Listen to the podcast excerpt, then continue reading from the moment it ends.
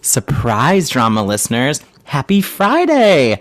I know, two for the price of one, which is free. Anyway, welcome to a bonus episode, which we are thrilled to bring you with Kathleen Monteleone, who is the writer and star of a new feature film and also was on your favorite reality competition, Grease, You're the One That I Want.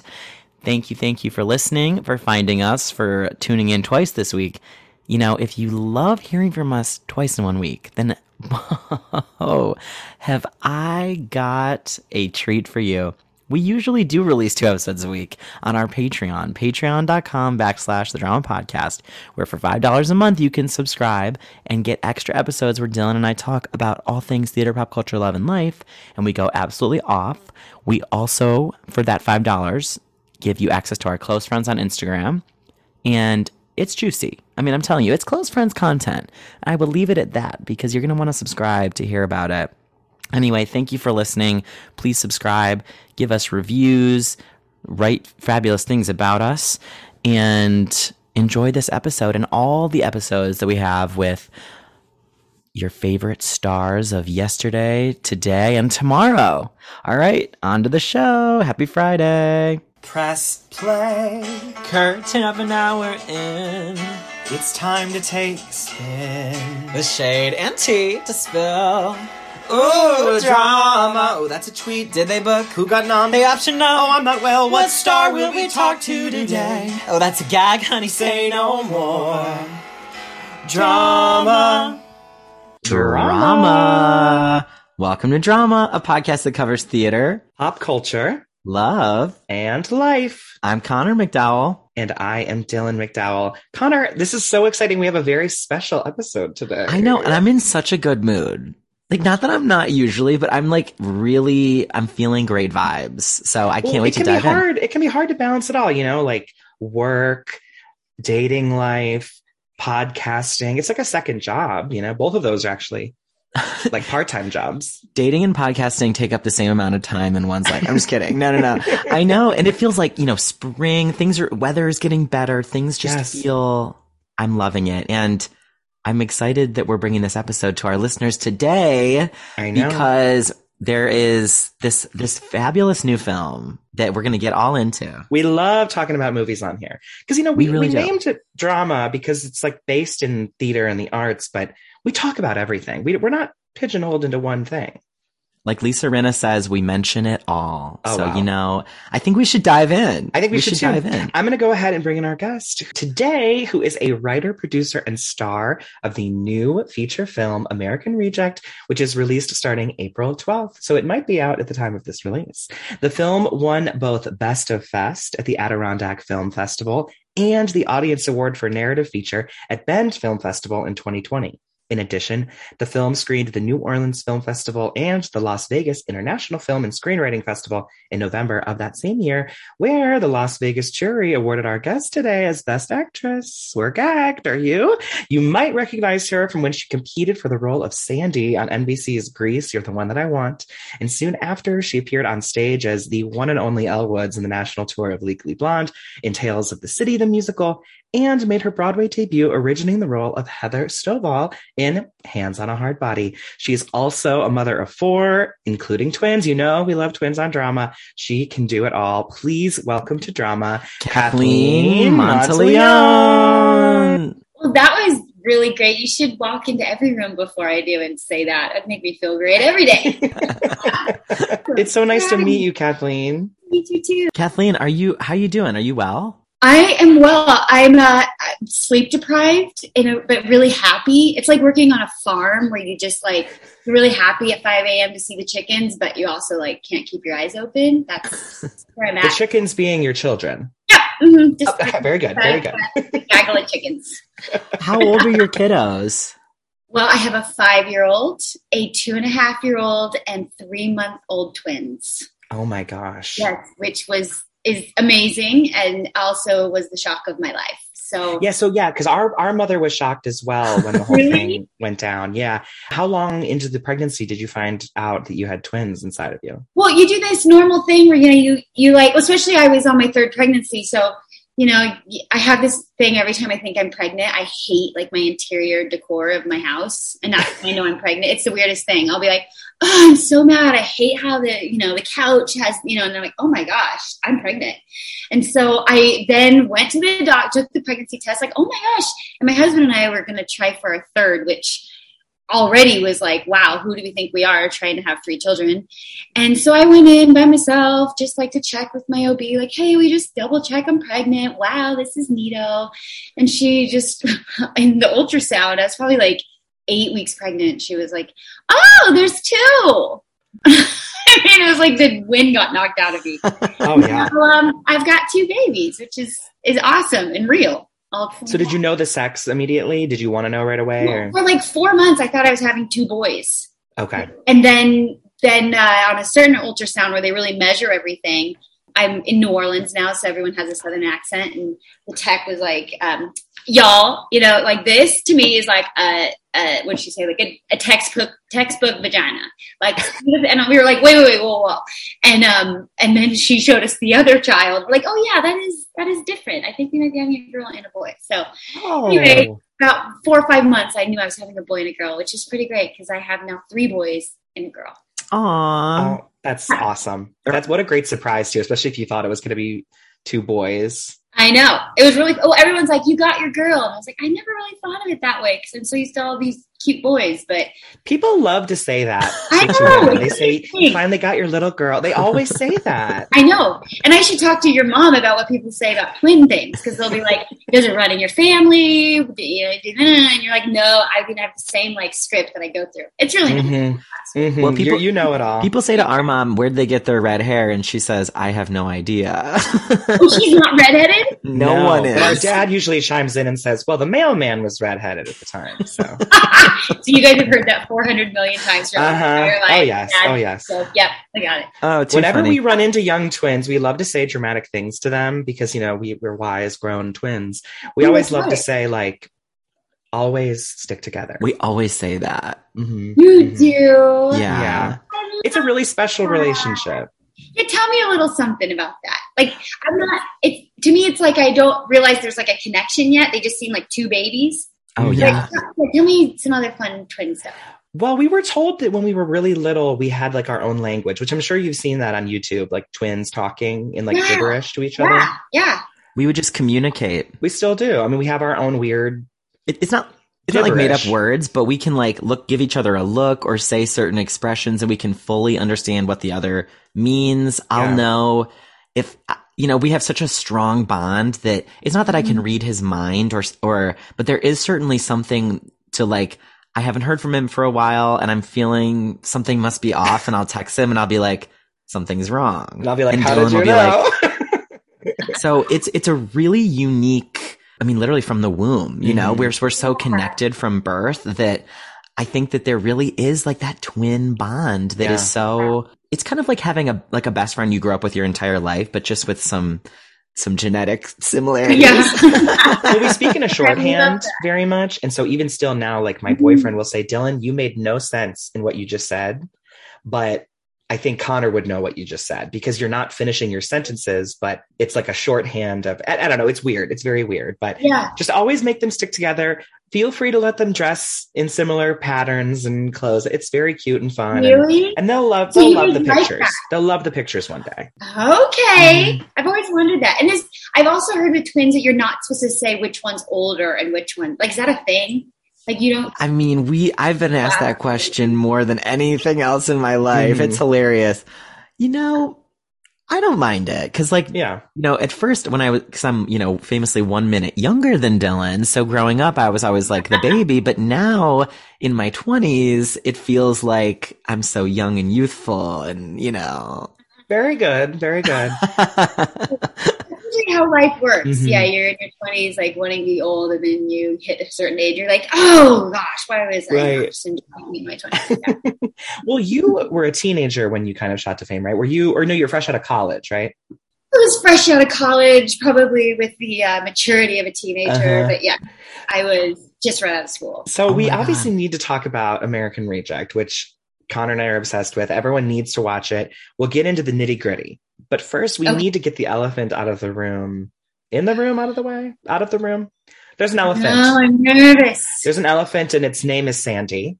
And you were on the iconic NBC series Grease. You're the one that I want. And as like, I mean, I don't want to like make you feel like we're like young, young, young, but I want you to tell me I'm young. But we were at a very You impressionable age when it came out because we were mm-hmm. really discovering our love for theater. We had just done our first couple shows. We were going to be in Grease at Yes. our, at our middle school. You were? At our middle school. Kathleen, oh my God, that's really crazy that we were in Grease as I middle thought you were going to say like you were in a bath at six years No. old. No, no, no. We were, I think we were 12 or 13. so- 12 or 13. So it was like the perfect time that, oh my God, there's this reality show where they're casting Broadway leads. Like, what? There has not been anything like it since. So, Right, right. Wait, so where are you from again? We're from Ohio, actually. We're from Ohio. So we, we knew we were kind of rooting for Ashley Spencer, our Ohio Yes, girl. yes. Um, of but we're from Cleveland, and then now I live in Columbus, and Connor's in New York. So Got it. Okay. Mhm. Yeah. So, I mean, I mean, clearly this, the whole reality show experience is a huge marker for me and, you know, my life and everything. But honestly, I was right out of college and I went to the equity chorus call Oh. of this new Broadway show, Grease. And I sang, you know, 16 bars of like Blue Moon or something. Perfect like, choice. gave it my all. Yeah. And then, um, and Kathleen Marshall was in the room, and that was like a big, like, you know, what? She's in the room at the equity, you know, chorus call, the ECC, you know, all the things. And then I didn't hear anything. And then, like a month later, I got a call from this British gal, like from the BBC, and she's like, you know, we just we're doing this reality show, and blah blah blah. blah. And would you come? We're you know having these uh, you know auditions, and we'll let you go like a little bit further. Like you won't have to go to the very first audition because you already did the equity chorus call. I was like, oh okay. And of course, I knew I like was not a Sandy. I was like, maybe I'm more like a Marty. Or, Uh. you know, all the things. Like, okay. And so then they held this like, you know, kind of American Idol-esque audition at the Palace Theater and um, had the number on the chest and we had to like sing from the bridge like 400 times and then act out with some random guy how sandy we were. And then i made it to like the grease academy and then all of a sudden i was like one of the six contestants or now seven but who made this reality show. So no it was for a 23 like think about it, you're right out of school you're doing musical theater i mean i just was like oh my god i'm famous You just- all the, and then you're like oh wait no that's not really how it happens but but no it was amazing it was really amazing and then it was really really hard and then now i get to come full circle and be like that was really amazing right. you know So yes, I'm trying to remember. You you made it. Were you like in the final three or four? i was in the final four Final four. Okay. just like Kay. Just like Kay. I'm seeing this now. yes. So what, what was that like? Like, did, how long did the show air, Gre- the Grease show? It was a good, you know, I think, okay, so it started airing in January and it went all the way to April. Yeah. Wow. It was a good chunk of time, but we filmed from December because I remember going home for Christmas break and I couldn't say a thing. Ah. Even though my whole family knew and we all sat around weirdly, like, but I, you know, was supposed to not say anything because I signed a contract. But yeah, so I think it was a good like four months ish. Okay. Yeah. Oh and my it was live every week, right? I'm trying to remember the. Yeah, it was live every Sunday. America voted, and this was you know pre social media, which is the weirdest thing. This was 15 years ago, which is crazy. So there was there we didn't have like you know Facebook vote for me. Mhm. We didn't have you know story anything. So I had like little cards printed out that everyone in my town had. That's a vote for Kathleen Sunday nights on NBC. We had T-shirts, like it was just like old school. Come around and vote for your person. You might guys might have remembered that from when you were. mm, You know, I do, you and I because I remember American Idol was obviously popular at the time. we actually shared dressing rooms with them. We were in the same CBS, you know, what do you call it? The lot or whatever, or the studio. The lot, yeah. And so their dressing rooms were like on this side of the hallway, and ours were here. And it was the uh, Jordin Sparks, Blake. It was like a Oh, bebop. Oh, yes. Like, I remember Blake. Yeah. yeah, just like, hey, hi. We'd like come out in our poodle skirts and be like, hey guys, how you guys doing? Like thinking we're cool, wearing colored poodle skirts. Yes. Oh my gosh. And what was your moniker again? Spiritual. Did you guys get to pick those? No, No, of course not. No. Of course not. Or colors. Oh, We had this. Um, right. So it was a BBC show in the UK, and they felt that, and so they already had kind of like the the way they did the show, you know. So every Sandy and Danny had a color, and they just felt like audiences really, you know, Matt, you went to that. They would go, "Oh, I don't remember the guy's name, but Green Danny Uh-huh. or whatever it was." So I was peach, which really was just like orange every week, but okay, I'll take it. And um, and then I was spiritual Sandy because before we got on the show, they interviewed the heck out of us about our life and what we did. And um, I think Ashley Spencer was ballerina Sandy, and then we had like rocker girl Sandy. And at the time, I was um, in the band at church, and so I was spiritual Sandy, which you know, Yeah. it. So there we are. I'm sure you really struck a chord with like certain like regions of this of the United States too, you know? Like it probably didn't hurt. You know what's so funny? You you'd think that, but then my very so the thing we did get to choose is on the first episode we got to choose which song we would sing. From then on, they chose you know for us because I think they had a catalog they had to choose from. I sang "Suddenly I See" KT Mhm. Tunstall, and you know why the hell it means so much to me. The word hell just like the nation was done with spiritual Ugh. Sandy. They're like, this is not our girl. But you know, I love the song and it was fine. Oh, it's such a good song. Oh my god, that was like Yeah. a hit in Well, that right. time too. I have like a real question to ask you. Did you, I mean, it's been 15 years. In the time you're 23, you're on TV. Did you think to yourself, I'm going to win? Oh, absolutely. I love to hear kidding? that. You know, I've been actually thinking about that for a long time. Like throughout this whole time.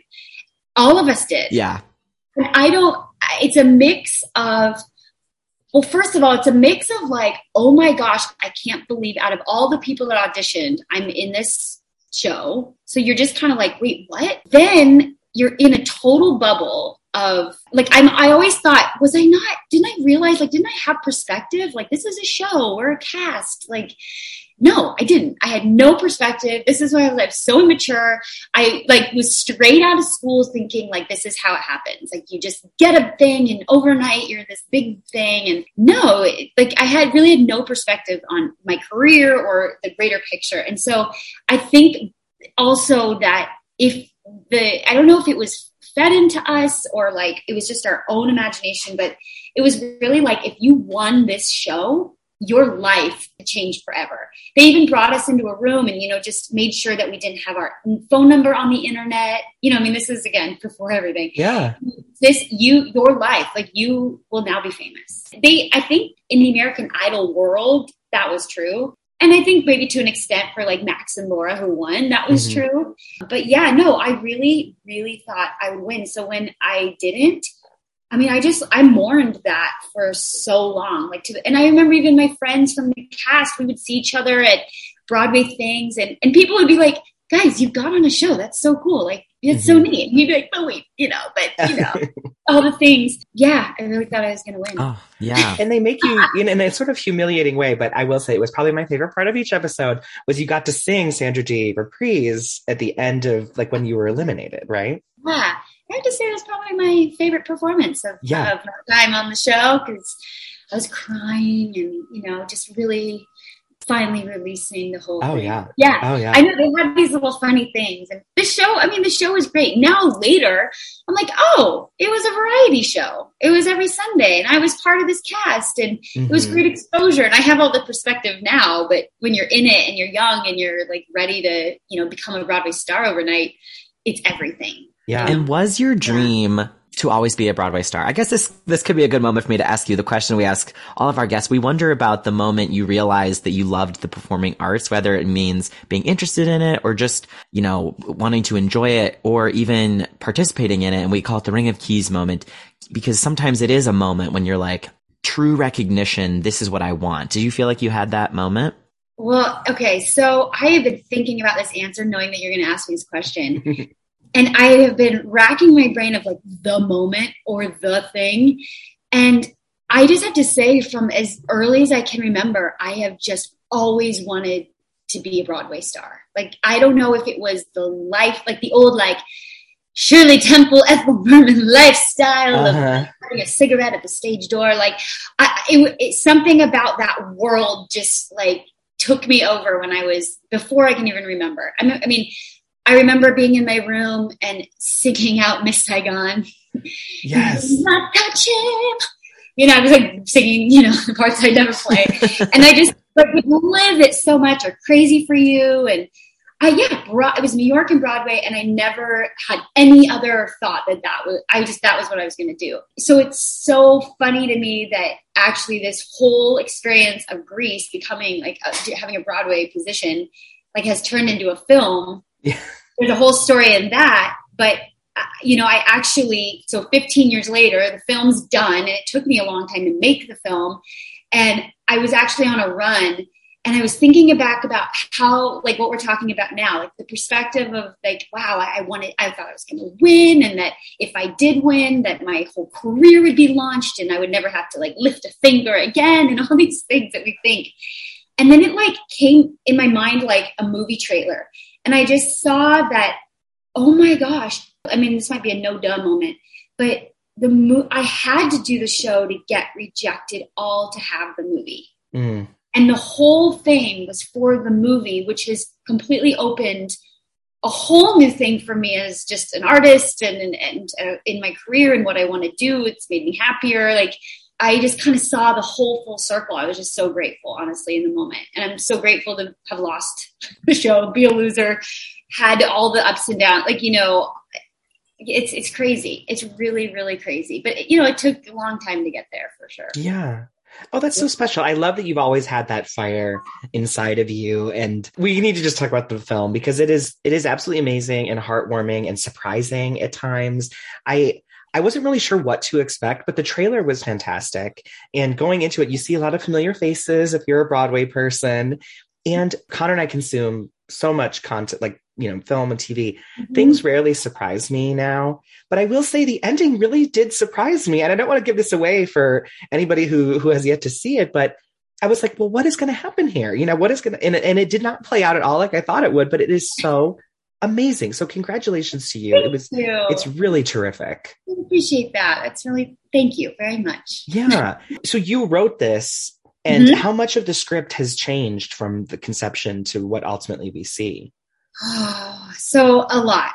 Okay. So when it act, so at first I just started writing scenes. I started writing like, so after kind of having just like, oh, I need a change in life and, and after auditioning and I'm depressed, you know, I um, thought I'll just start writing some of the funny scenes of my experience. And so I kind of, it was pretty just comedy, kind of superficial fun stuff of like the behind the scenes world of the reality show.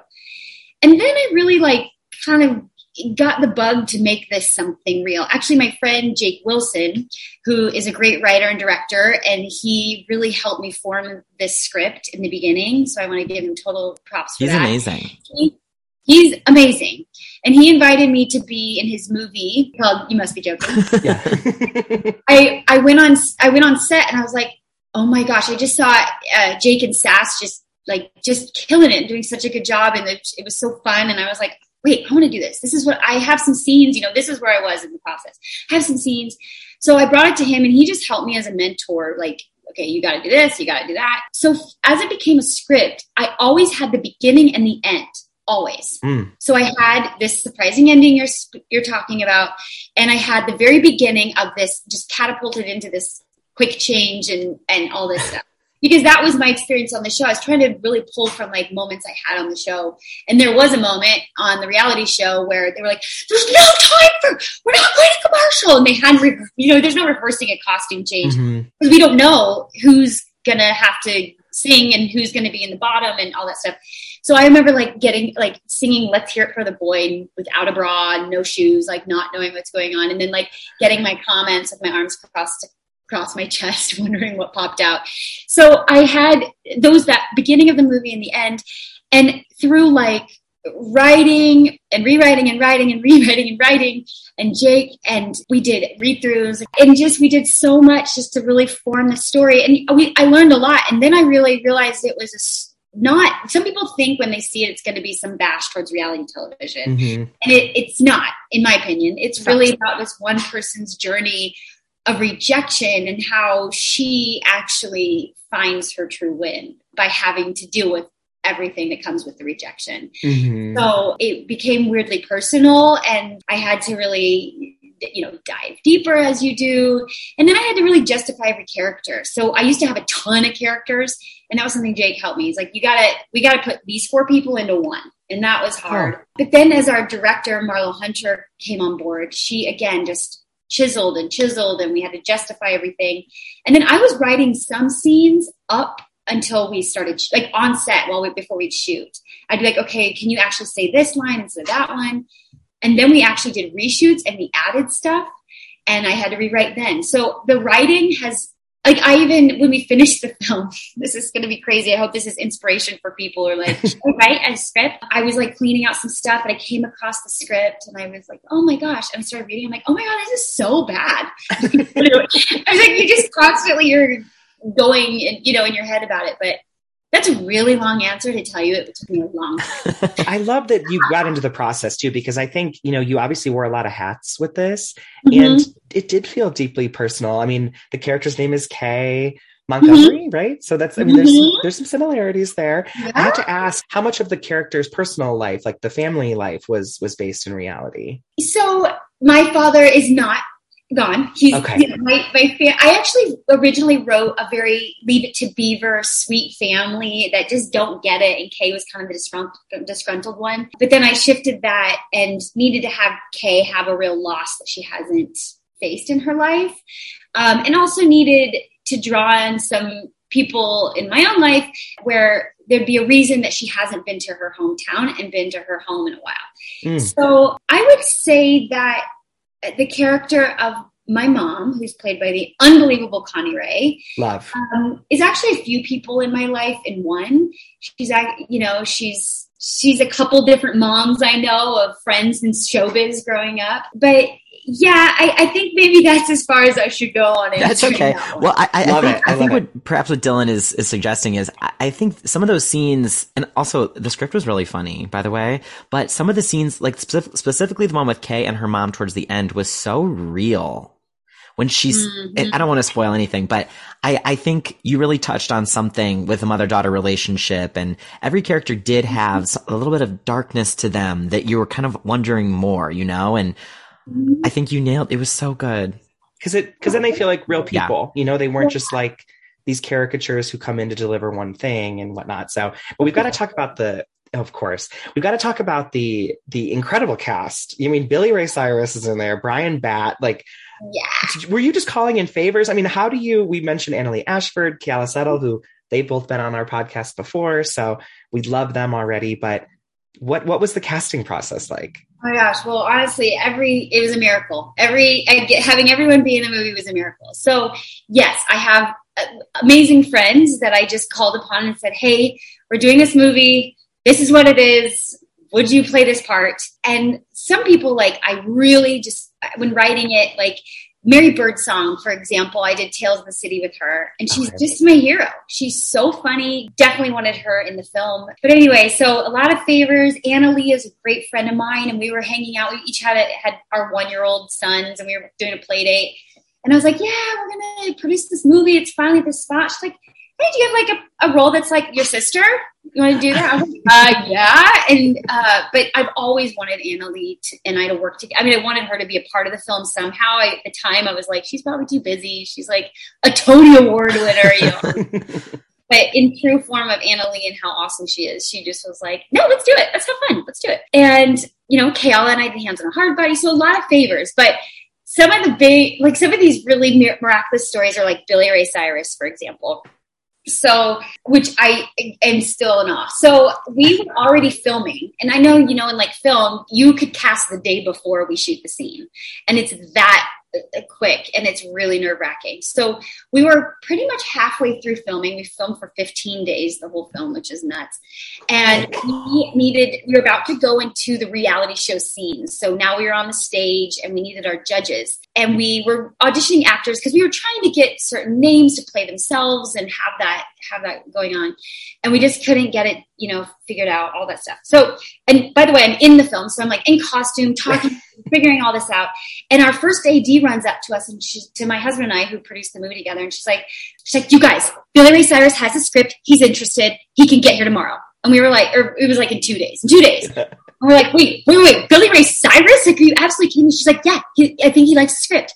So we film a couple scenes, like an hour goes by, and she's like, okay, he, he said yes. He's coming in. We just, he has a concert in Toronto. We got to make it quick, you know, blah, blah, blah. And I was just like, wait a minute, hold on. So Billy Ray Cyrus comes like two days later, or however many days later, and um, he tells this story about how he had kind of like an interesting experience where I think he was in a plane that was really scary. Something happened in the plane, like you know, turbulence. It was really scary. Mhm. And I had this moment of like, I'm going to whatever happens in my life, I'm going to say yes to things, or I'm going to say no. This is in all the EPK footage. He talks about this, and he says, "So your script came on my desk like the next day," and I just was like, "Yes."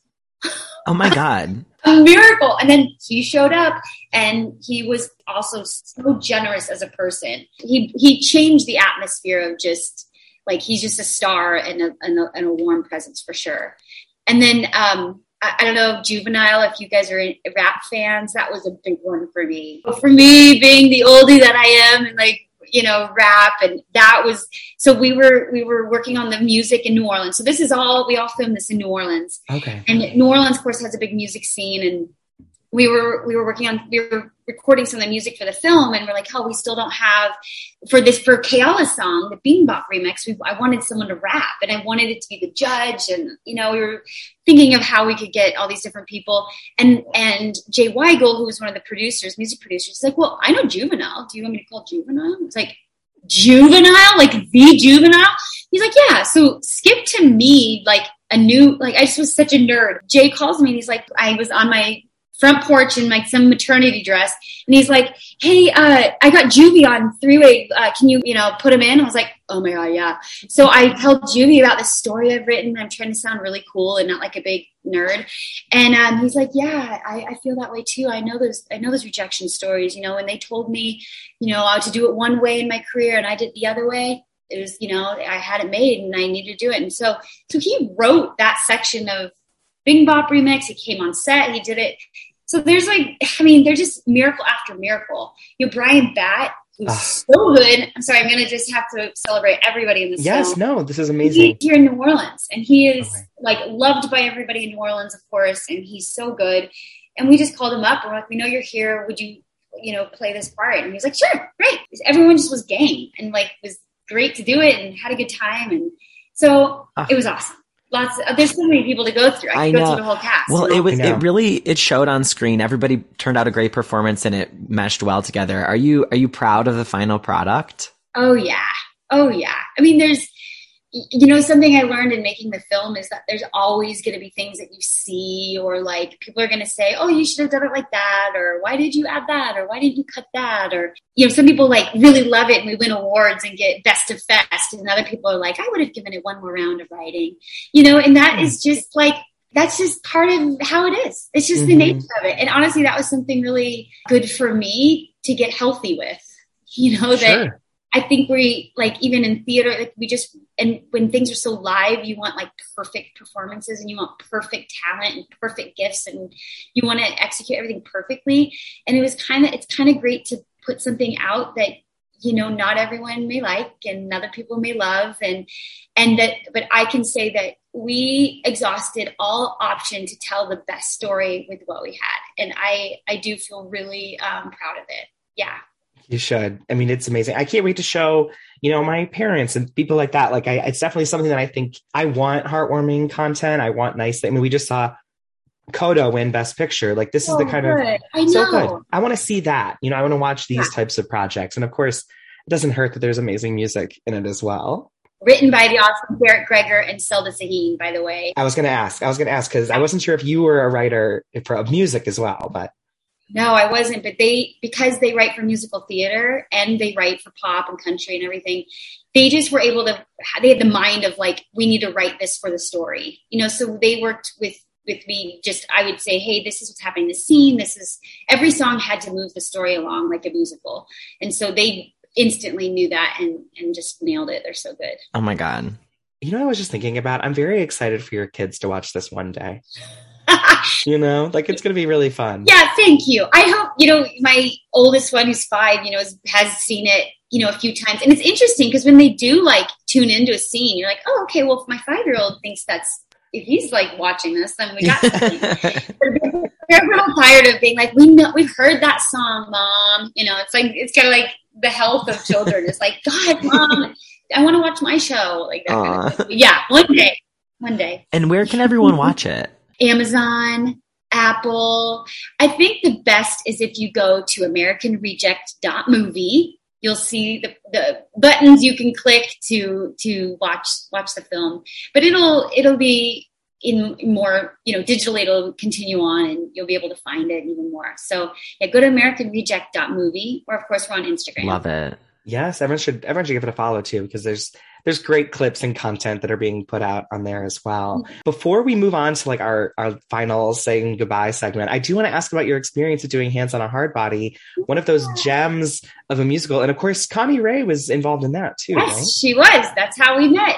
Well, where do I start? It's such a good show. I know I'm biased because I was in it, but I think when you work on something for so long too, you just really are attached to it, and um, Sure. just a great team.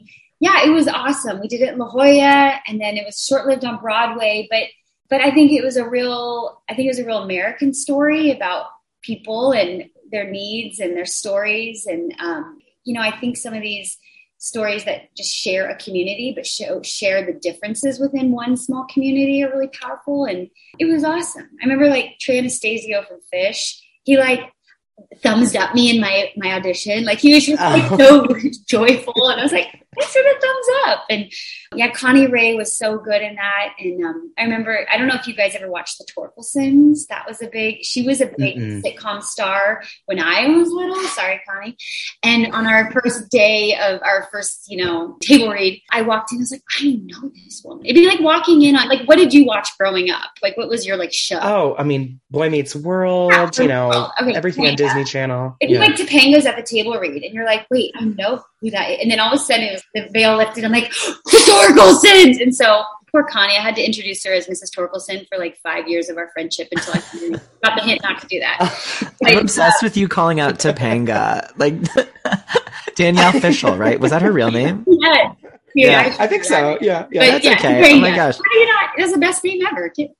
So yeah, Connie Ray is so good, and I have to give her props in our movie. She's just like so deep. And I wanted to answer, if you don't mind, that question about that scene because Connie really Oh contributed yeah. to that. She's just she really contributed to making that scene real because I wanted to sh- share this idea of and just this idea of like here I think I'm really cool being in New York and like I used to always come home from hitting the pavement I'd go home to Portland Oregon where I'm from and and like kind of poo poo on like the ordinary person I'm totally calling myself out being big bird by the way and I remember having this reflection about my mom I'm like here I am thinking I'm really cool, like what in like kitten heels in Midtown trying to audition. Like I have, I have some big life, and here my mom is at home, like raising a family, like has been through a huge life, keeping like having a great marriage, raising children, doing things she loves and she's happy.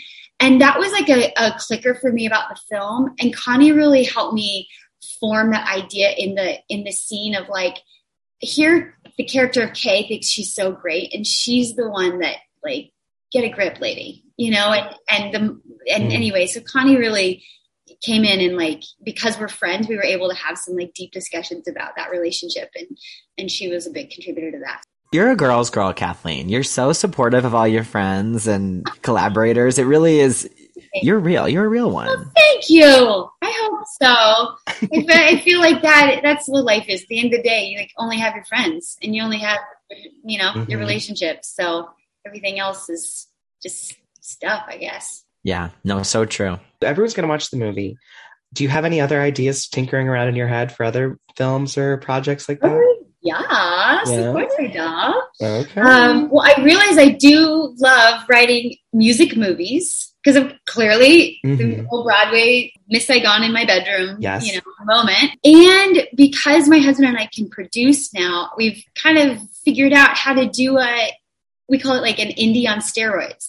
You know, we figured out how to make a music movie without having to like, you know, we can do it ourselves, Mhm. which is awesome. We, not ourselves. We have a huge team, and everyone else does the thing, but we can we can make it happen. So right. I do have a movie I'm writing that's a country music movie. I love Very country music. um, about three best friends who grow up at a trailer park together, and then they become America's hottest country trio. But it's I also have a series I'm writing that's very much for Broadway called Daydream Daisy, and again, it's takes my problems and puts it on the page, but about this girl who pretty much daydreams in her life to the fact to the point that she just doesn't live in reality and her whole real life starts crumbling. Mm. Um, but what her daydreams are are all these iconic Broadway moments with these iconic Broadway stars. So it's kind of like she can never kick this daydream thing about her. So it's a bit of crazy ex girlfriend and um, yeah meets Midnight in Paris. She goes back in time in her brain until she uses that superpower to to save herself and save her life. Oh my god, um, love. Yeah, everything's very music oriented and yeah, I just I love I realize I like writing fun stuff. Like I mm-hmm. I think in writing this I've been trying to like prove myself as this person that really knows characters and I you know and I was like, "Oh no, I like writing characters that we want to hang out with and that we like and that are fun and that we know." Yeah. You know, that we can we, we I like I know that lady from my town or whatever it is. So right. I think I have the most fun doing that. So yeah, I have ah. fun stuff coming. I hope. Well, you have fans in us, and honestly, I think there's a gap in the market for a lot of the the concepts that you're talking about. You know, we don't have a ton of musical content, let alone Broadway content out there. So Right. I will be tuning in, of course, and you'll have to come back on and chat all about it. Before we go, we do like to talk about something we call a dose of drama. It's the titular segment where we can rant about something, rave about something, share maybe a show we've seen or something we're binging or reading or anything like that. Connor, do you want to kick it off with anything that you have to chat about? I do because last week, or wait, two weeks ago, what's time? But I saw our friend Ben Moss do this show through Ars Nova at the Greenwich House Theater. I think that's what it's called, Greenwich, Greenwich House Theater. It's where Sweeney Todd was playing on Barrow Street, you know? Oh, yeah, yeah, yeah, yeah. yeah, yeah. It's called Oratorio for Living Things, and it was absolutely amazing. One of my favorite original theater pieces that I've seen since, oh. you know, theater, in-person theater has come back. I cannot recommend it enough, and it just got extended through mid-May, and there are tickets starting at like like 35 bucks. So highly recommend you go, go in cold and experience it because it's one of the most original things I've ever seen. Shout out to Ben. Nice. Love it. I love it. If you're in New York, if you're in New yeah, York. if you're in New York, if you're in New York. Um, I'm going to go with my dose of drama on, you know, like these streaming services like Netflix, for example, or other places. They have like a mm-hmm. rotating content block. So like sometimes things will leave or come back. Something I like to do is be like, what's leaving? You know, March 31st or April 31st. And I'll make sure I like watch those. It's a great way of like putting things into your queue that you might have forgotten or you've always wanted to watch or sort of puts the pressure on something. So I've been making my way through some some Brad Pitt 90s films. I just watched A River Runs Through It and I watched uh Interview with a Vampire, like just fun stuff like that that I've always wanted to watch but just had never gotten around to it. So I highly recommend just checking out those lists and, you know, switching up your your media diet. Nice. Yeah. Kathleen, nice. do you have a dose of drama in any sense of the word? My turn. Oh, no. Again, I knew you were going to ask me this. I'm like, what do I do all day? And what am I in? Can I share anything? No, Kathleen, that's literally us. Dylan and I are always like, okay, we're going to record a podcast. And we always chat at the start. And Dylan and I go, well, we don't do anything or have lives, so what what can we possibly have to say on this this platform? Like we we have nothing to say. totally. And all I do online is like Google things I need. Like, how do you wipe poop from your you know, like that's pretty much all I'm doing these days. I have to say, this is going to totally be Nerdball Central. My new thing is uh, I get on Create Academy. Do you know Create Academy? No it's like masterclass, but they're British, and there's something about a British accent telling you how to make a soup that you really get into. If someone that it's American telling you that, I'm like, oh, I don't, I get it. Okay, chicken broth, it. Yeah. but because she like really takes the time and like you know it talks about seeds and things like that i'm like oh yeah i gotta make soup you know wow right. So I I'm I watched two back to back, and this is so lame of me. At the end of the night, I lay there and relax my brain by just walk, going between the cooking and the interior design. And it's called Create Academy, and you can pick your classes. And I would just suggest for anyone who's just I love it needs a little inspiration to go ahead and, and check that out. Well, you're speaking to Anglophiles, so Connor and I love all things British, so you'll absolutely, real. uh, yeah, you converted Like, us now. there's nothing more soothing than the Great British Baking Show, right? So this sounds amazing. Mhm. It's like that. It's like that. And then all of a sudden you're like, oh, wait, maybe I want to live in London. Maybe Yeah. I need. Yeah. And then they like certain things, like, you know, on interior design, they want ruffles on things. And you're like, I Mhm. need ruffles on my pillows, you know? so, yeah. Well, Well, Kathleen, it was so so nice to meet you and chat with you about your Yeah. career and your projects. Well, thank you. Congratulations on this podcast. This is just so great. You guys are Oh, just so you. great.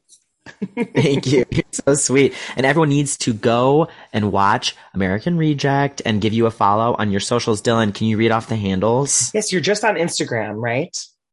Yeah. hmm Okay, you're K Montleon. It's K M O N T L E O N. Yeah. See, that's, I signed up for Instagram like way back in the day when you didn't put your real name. Mm-hmm. So we're just Right. missing an A. So Yeah. in my page. hmm Yes, how, how things have changed. You know, back in the day, it was like you made usernames that were fun, and now it's all about personal branding, and Mhm. everyone acts like a celebrity on there because we are all, all our public personas online now. So it's really wild how it's changed. Right. Right. Yeah. So I'm just back in 19, whatever that they started social media. And yeah. I just have a weird name on there. We need to bring back fun names. Yes, Kathleen, you're amazing and funny, and I look forward to all the other things that are coming down the pipeline. Thank you for joining us today. Thank you for having me. Really. Of course. And Connor, I guess I'll see you next time. Drama.